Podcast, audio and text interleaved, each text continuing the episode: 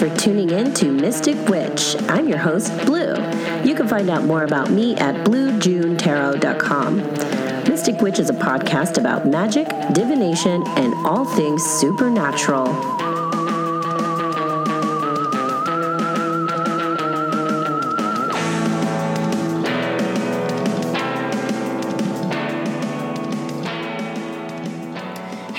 Witches. Today we have Brooklyn based Extraordinary Tarot's founder, Callie Nelson, who is a lifelong intuitive gamer, entertainer, and thinker, currently applying for a graduate program in psychology to further study the healing potential of games. Callie presents tarot as a game to her clients that everyone can play, which in many European cultures is why tarot was originally developed and popularized. Extraordinary Tarot has been hired by companies like Warner Brothers, Refinery 29, Nike, Square, and Pinterest. And today we're going to discuss reading at large events and common misconceptions about event readers. How you doing? Hey Blue, I'm good. Thank you for having me on the show. Yes, it's exciting to have you. I'm so excited. So, what is the magical tool you use most often and how do you use it? Oh, it's um it's difficult to pick just one tool because uh, I do I do practice some some intentional magic and spell work, but I would say that the most consistent tool I've had has probably been my journal. Like being able to have a journal and come come back to it whenever you you need it, and just have that kind of sounding board.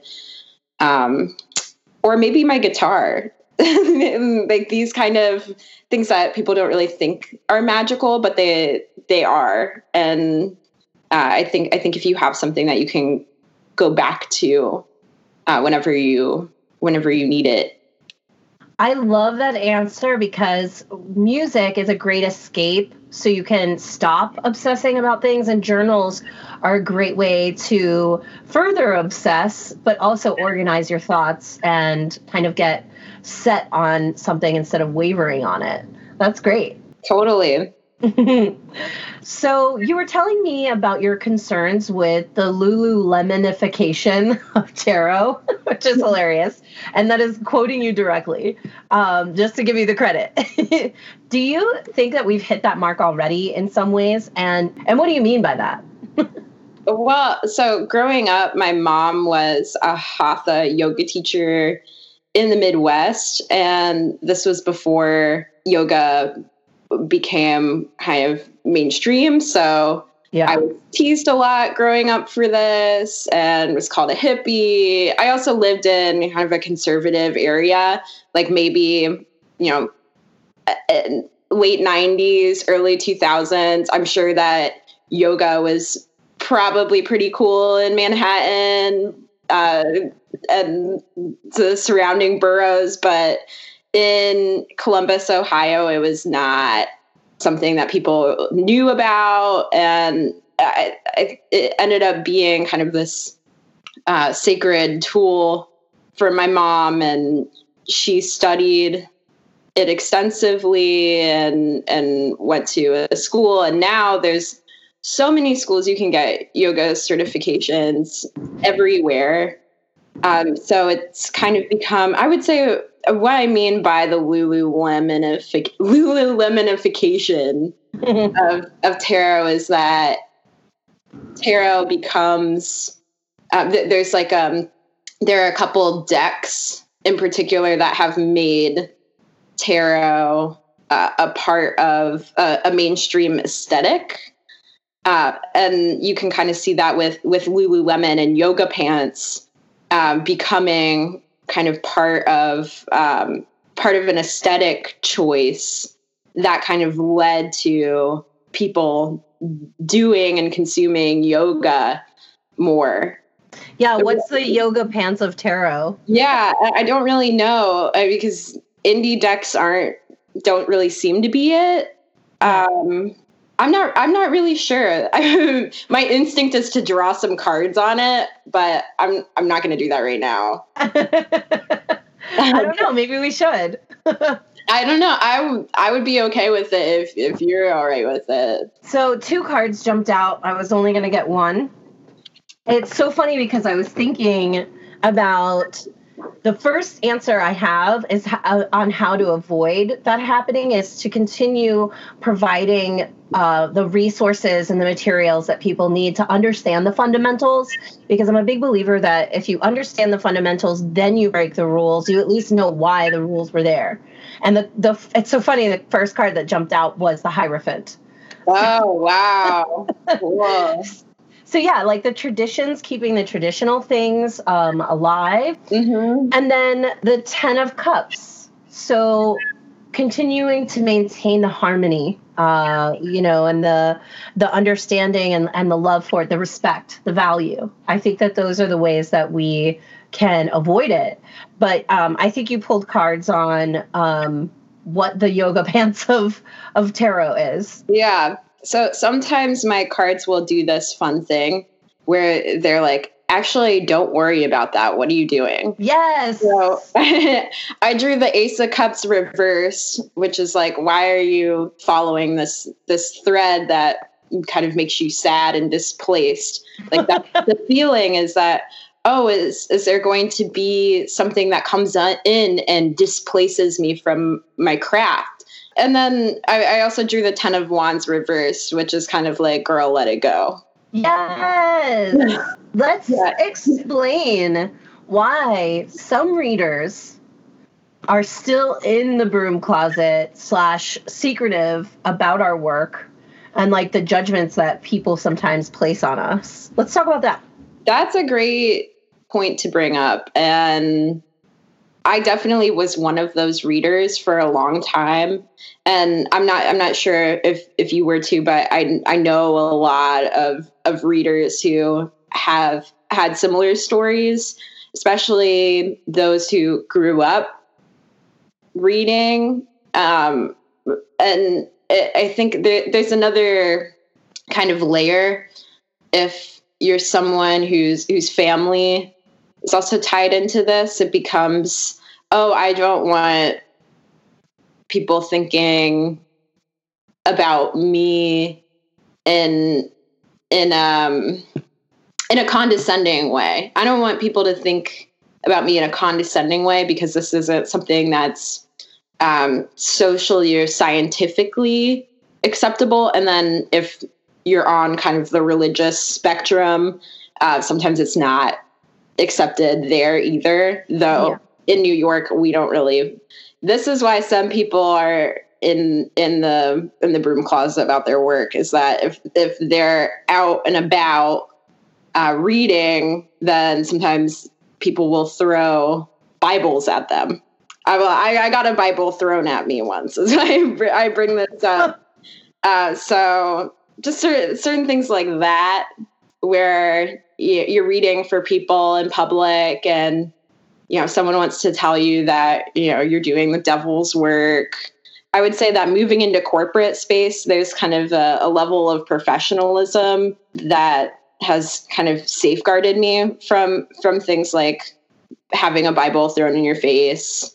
You mean uh, uh, moving into the professional setting by that you mean being hired by private private parties. Yes. Yeah, yeah, yeah, yeah. Yeah, there's um usually less craziness. and I I think that also the more that y- you read for people too, you can probably speak to this the less you're affected, like you can kind of just handle it a little bit more or brush it off. But I feel like when I when I first moved to New York and I was I was doing these events i would get really kind of down on myself like why because it it's it didn't feel like like you're hustling when you're paying when you're having people pay per reading mm-hmm. and when people aren't showing up to the event when you, you don't feel like people are receiving your work or uh, they say that your prices are too high but there's this kind of feeling of like oh, are people going to like me? Are people going to like me? Oh, maybe people don't like me when they're like when they when people just kind of come by your your table. But with a lot of these uh, events uh, where you have to pay to be there, so I guess I guess maybe uh, going back to you know why some people are still secretive about their work. I think there's a safety issue with it. Like a lot of people do not use their full name. Um, and you know, I I definitely understand why, uh, because people can kind of f- find you or figure out who you are. You become um, kind of seen as someone who is a bit uh, like off. Like people people have a lot of like misconceptions about yes. what psychic work is, and people just kind of place their opinions on psychic work. Like you kind of just start to embody people's uh, opinions on on what it means to be psychic, what it means to be intuitive, yeah, whatever that means to them. And it's kind of a, it's a loaded it's a loaded profession. Like it's really it can be really polarizing to people. um, it because- is, and there are so many misconceptions, um, and I think that's that's kind of like the interesting segue between the popularization of tarot in our modern times. Um, it's a it's a great opportunity to debunk a lot of those misconceptions. Um, so maybe people can relax a little bit, but like if they still want to be mad, they can die mad, as far as I'm concerned. yeah, yeah. And you were talking about um, you were you told me some crazy stuff about people telling you their secrets. And not that I'm a stranger to that, but I think you've had confessions. People just tend to confess things to you, yeah? Uh yeah, yeah. People I yeah, I I do feel like tarot is kind of a place where people can tell their secrets, uh, especially especially if you need to see a therapist and maybe don't have a therapist. Yes. like tarot is kind of uh, front lines mental health. Um, and and sometimes people just unload. So you keep resources available like suicide hotlines and you know references to practitioners in that field, right? Oh yeah, oh yeah. Yeah, me too. I think it's an obligation because like you said, it is very much a front line and and it does come up often when someone does need that. Yeah, definitely. Definitely. Yeah. So, do you find that people are commonly telling you really private, um, kind of crazy stories? Y- yes. And I think part of that is because I- I've read at bars a lot, as as a lot of readers do. Um, and yeah, it's it's hard because it's like how much, and this is something that I, I struggle with all the time as a reader and just as a person. How much do you share, and how much do you keep to yourself?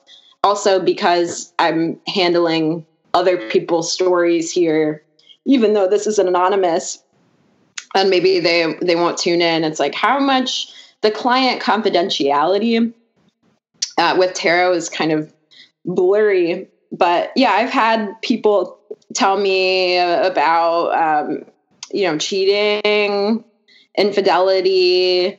Um, someone told me that the, and, and insinuated that they may have hurt someone um, to the oh. point of killing them. That's a lot to put on your reader. And I like that you brought up the confidentiality because I feel like that is a personal uh there is like a personal integrity to that. It's sort of like a a rule of thumb for readers, I think, to just not repeat what's told to them in in confidence. Yeah, but I, I also think that it it's good to talk to people about what you carry if you can do that in a way that is respectful to to someone else's story um uh, that's great but there i feel like as as a reader you collect all of these stories and it's like what do you do with them?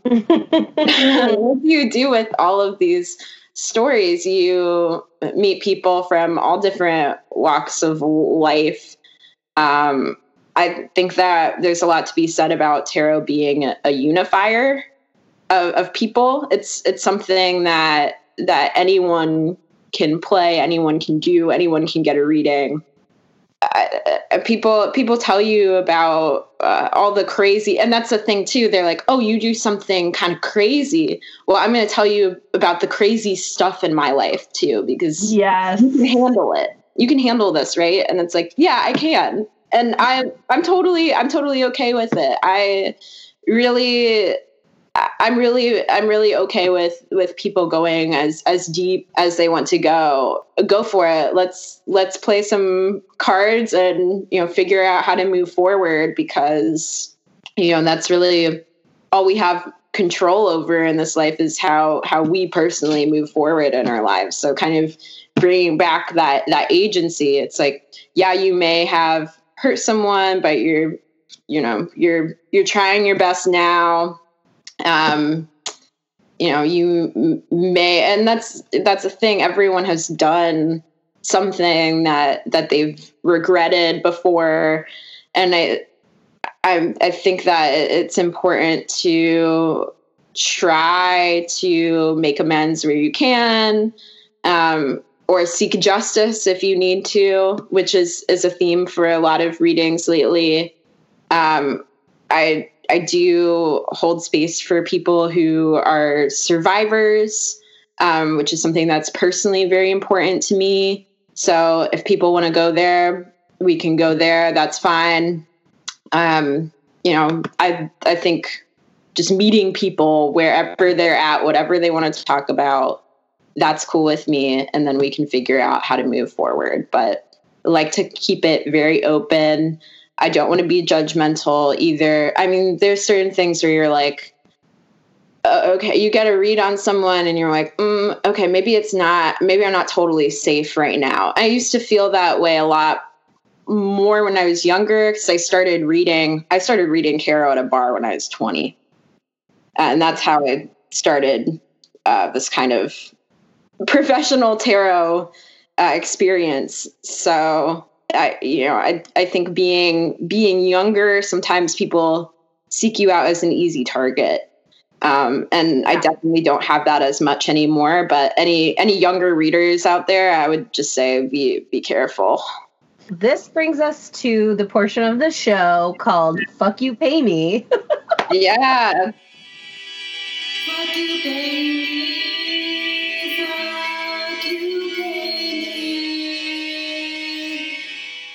Yeah, yeah. And you were telling me that magicians get paid much more than psychics at parties and events, and I did not know that. And I actually did some research to see what like mentalists are getting paid.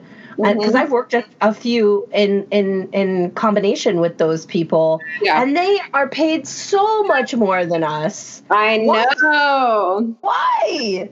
I don't know. I don't know. I think it's because so a, a, lot of a lot of the info that that I learn is through conversation. Um, but someone told me at a party, like pulled me aside and said, "Hey, you know that you know this the people who hired you, they hired a, a mentalist last time, and they paid twelve hundred dollars for an hour with this guy. Like wow.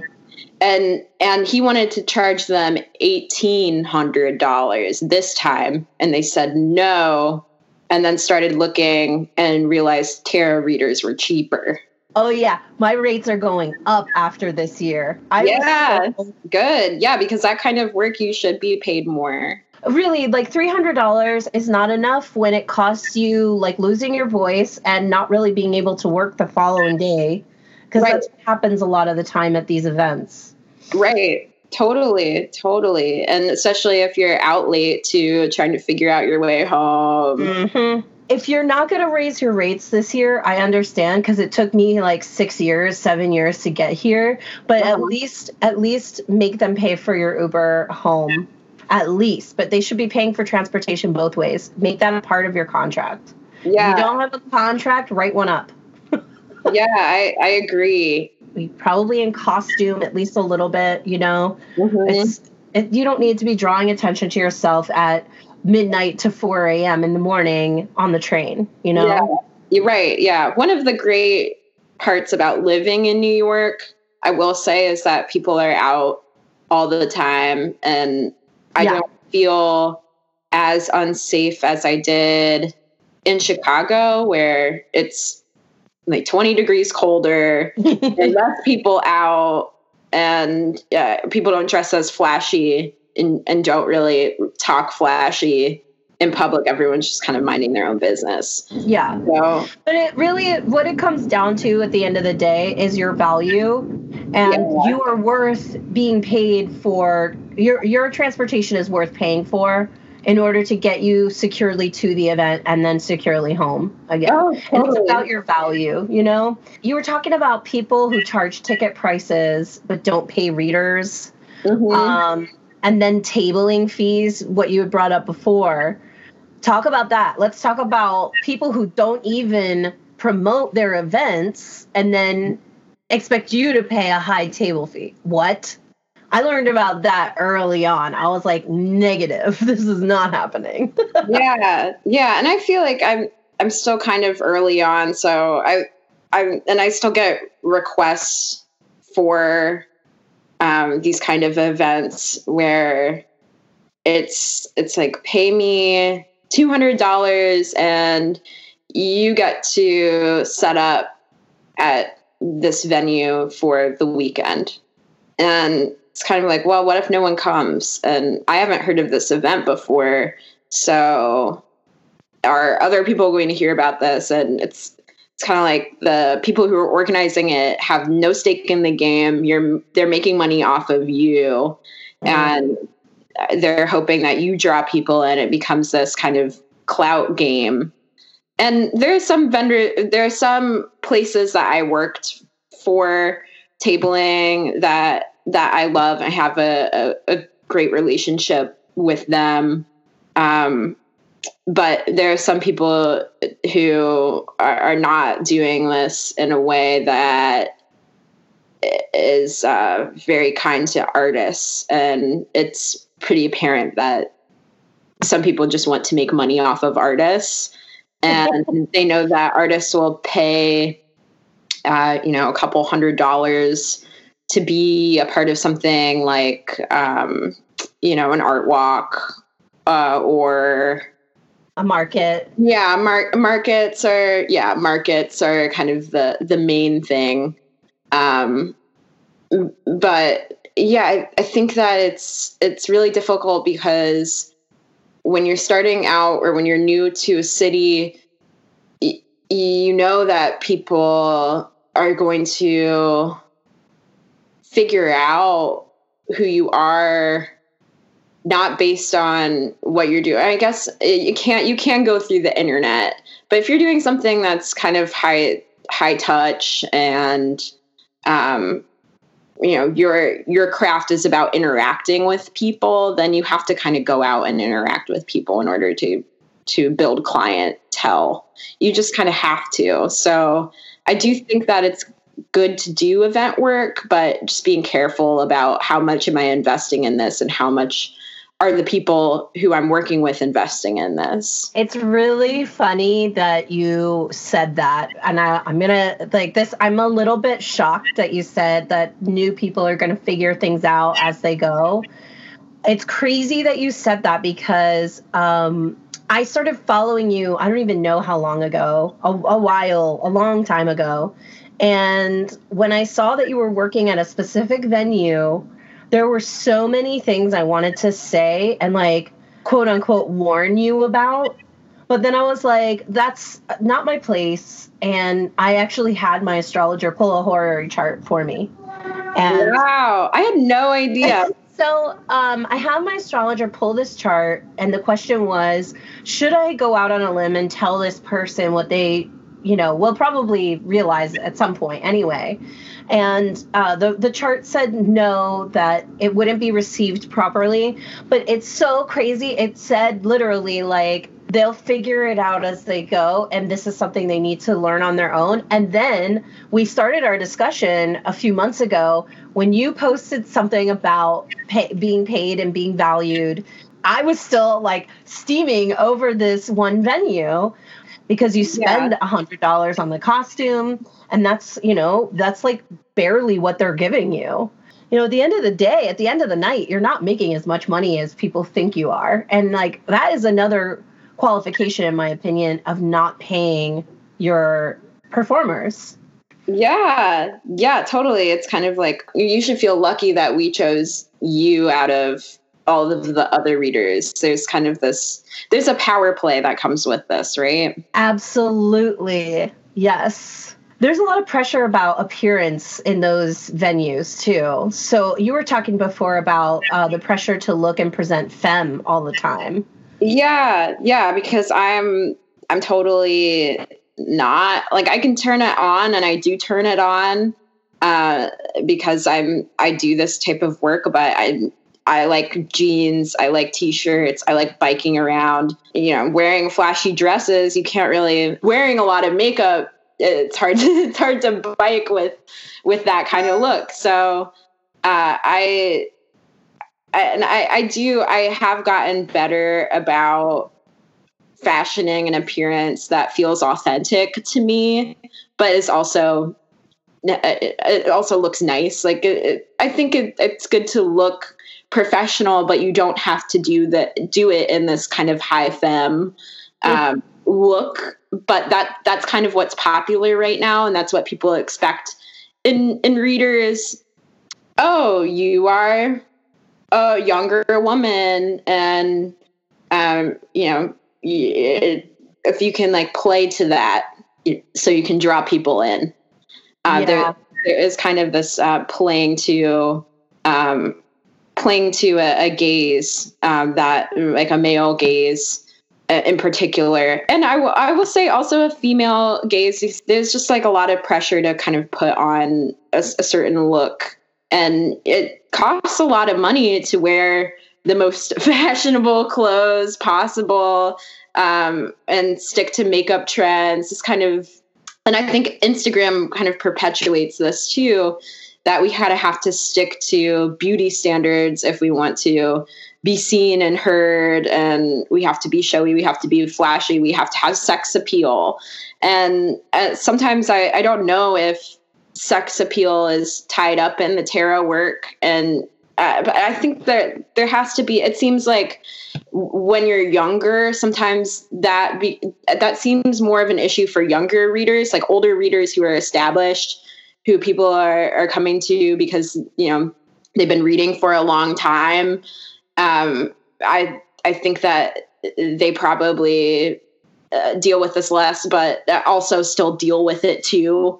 Um, but there is a lot of pressure to look a certain way and kind of exude a certain sex sex appeal. So if you're someone who is more gender fluid, uh, then sometimes sometimes I, I think it's it's particularly difficult uh, to cater to the the femme look, especially if you you want to wear you know slacks and a button down. And I, I think that's okay. Like you can wear slacks and a button down. Just to kind of give you an example, uh, so I worked an event a couple weeks ago and just wore a really simple quarter sleeve black dress kind of uh, frock and combat boots and went to this restaurant. It was a corporate party. Oh it was it was awful. The party w- was really sparse. There weren't a lot of people there. I found out that the company laid off half of their staff before their holiday party. Oh my god. So it was tense and people were just drinking. And and I I was giving readings. The DJ was very loud for not a lot of people being there, maybe like 25 people. Um, and I was kind of yelling over over the DJ. And all of a sudden, the music cuts out. I hear a drummer and a belly dancer comes out.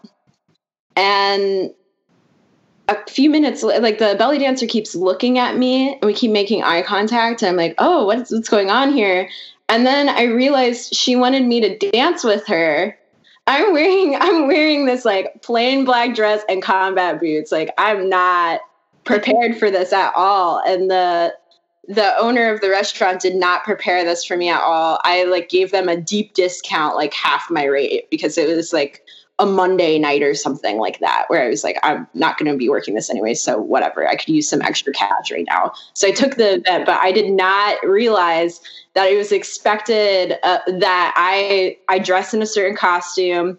He asked if I could wear a headpiece, like a headscarf. Oh, and I was like, no, no, no, I don't, I don't do that. Uh, that's cultural appropriation, and I can't do that. He was like, okay, okay, fine.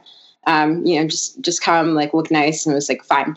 Um, so I'm, I'm thinking, okay, I, everything's, uh, I can, I can do this. It's okay, but I didn't realize that there was like an expectation for me to be uh, a performer in in that way, like a no. dancer. And I think that that's also a very New York thing. There's kind of this. Um, expectation that you can kind of fill uh, a, a, few different needs if you're in the party space. I see this a lot online. Like if you look at uh, people who are being hired by entertainment companies, there are a lot of people who are tarot readers and they're also clowns and they're also dancers, you know. So there's kind of this misconception that, oh, if you're a tarot reader, then oh, you're also uh, some kind of other performer, like you're a performer.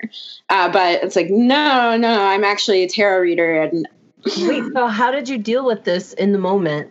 Um, I I danced with the the belly dancer. I just oh, no, I did it, but like the belly dancer was dancing with the other. She was kind of encouraging everyone to dance.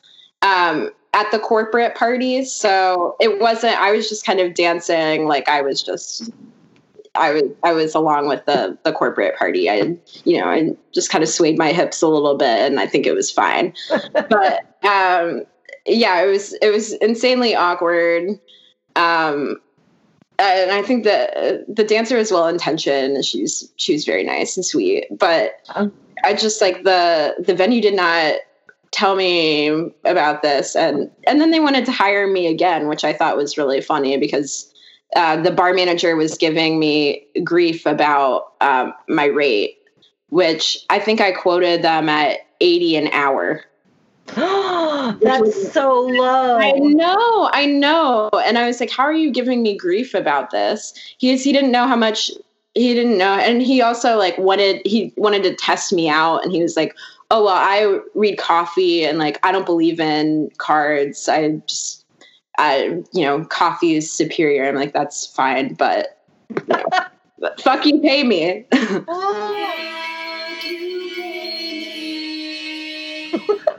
so that was that that was that was something that would have gotten to me uh if I if that would have happened to me a couple years ago, I would have been dev- devastated. But it kind of just ended up being something funny that I could kind of brush off because I had better events that week. So, Callie, let's talk about some of the other misconceptions that are common of our work. Yeah, I I, I think it's um, do you do palm readings? That's a huge one. Yeah, that, that happens all the time. Well, I, like when people put out their palms and then you're like, I don't do that. And then they feel kind of embarrassed. But some people are like, what, what do you mean? And they don't understand. Um, like, oh, you're, you're a tarot card reader. And it's like, yeah, I read cards. I don't read what you can hear is me like tapping my cards kind of angrily yeah. right now on yeah. the video. Um, like reading palms, uh, astrology and tarot are are different things and i it's crazy to me that people don't understand the nuance in in this kind of work and in this space but a lot of people just don't know much about it haven't studied it or yeah. looked into it at all because yeah, publications are scared about publishing about it so i don't know that's one of those things that I feel like mainstream, like this becoming more mainstream will help people understand there are literally millions of forms of divination that don't don't lean on one another. You know, they can be they're exclusively their their own exclusive practice, separate. Right. And that, yeah. that is a that's a frustrating one. Um, do you ever uh, have problems with ageism, either from clients or potential like competition? Oh, totally, totally. Uh, people saying, "Oh, you're so young, you're so young." I get that a lot. Uh, people telling me that I look like a teenager, which is fine. I'm in my 20s, but and I don't know if uh, just people people being condescending. Um, I, it seems to be happening less and less for me. And usually I just say, you know, I've been reading since I was a kid. So, you know, between 10 and 15 years, I don't really know. Like, I've been yeah. reading since I was like in the fifth grade. Your age is not your credibility. It's that's ridiculous. Just read my reviews. That's what I say now. Yeah, that's a good that's a good point. What are some of the biggest boundaries you have to set with people? What what's some of one of the things that you have to um, really enforce with people? I think time. So having a timer and saying, "Oops, looks like uh, our sessions over. Here's my business card." Uh, also doing that with with venues and saying, "Our time's up. Looks like we have to go." And if you want to if you want me to read longer, then you know, this is my fee. And being able to tell people before you get to the venue, like if you want to hire me for an extra hour, then it's going to be X amount. If you want to hire me for an extra 30 minutes, it's going to be this much. And that kind of lets people know that there's a hard cutoff. Uh, but it's really difficult at the end of the night to say, sorry, readings are over because there's always someone who's like, "Oh, I really wanted a reading, but you have to cut it." And I would say that if you have time and you're feeling like you, there's enough energy left, uh, then I think it's okay to do quick one card pulls for people sometimes. Mm-hmm. Uh, but also, that can make people feel a little testy, like they got cheated out of something. So I think it's good to just cut it off and say, I'm done. If you want to hire me for an extra 30 minutes or an extra hour, awesome. Uh, but if not, this is the time I'm then I'm I'm finished at this time. Really good advice. So, uh, how can people book with you?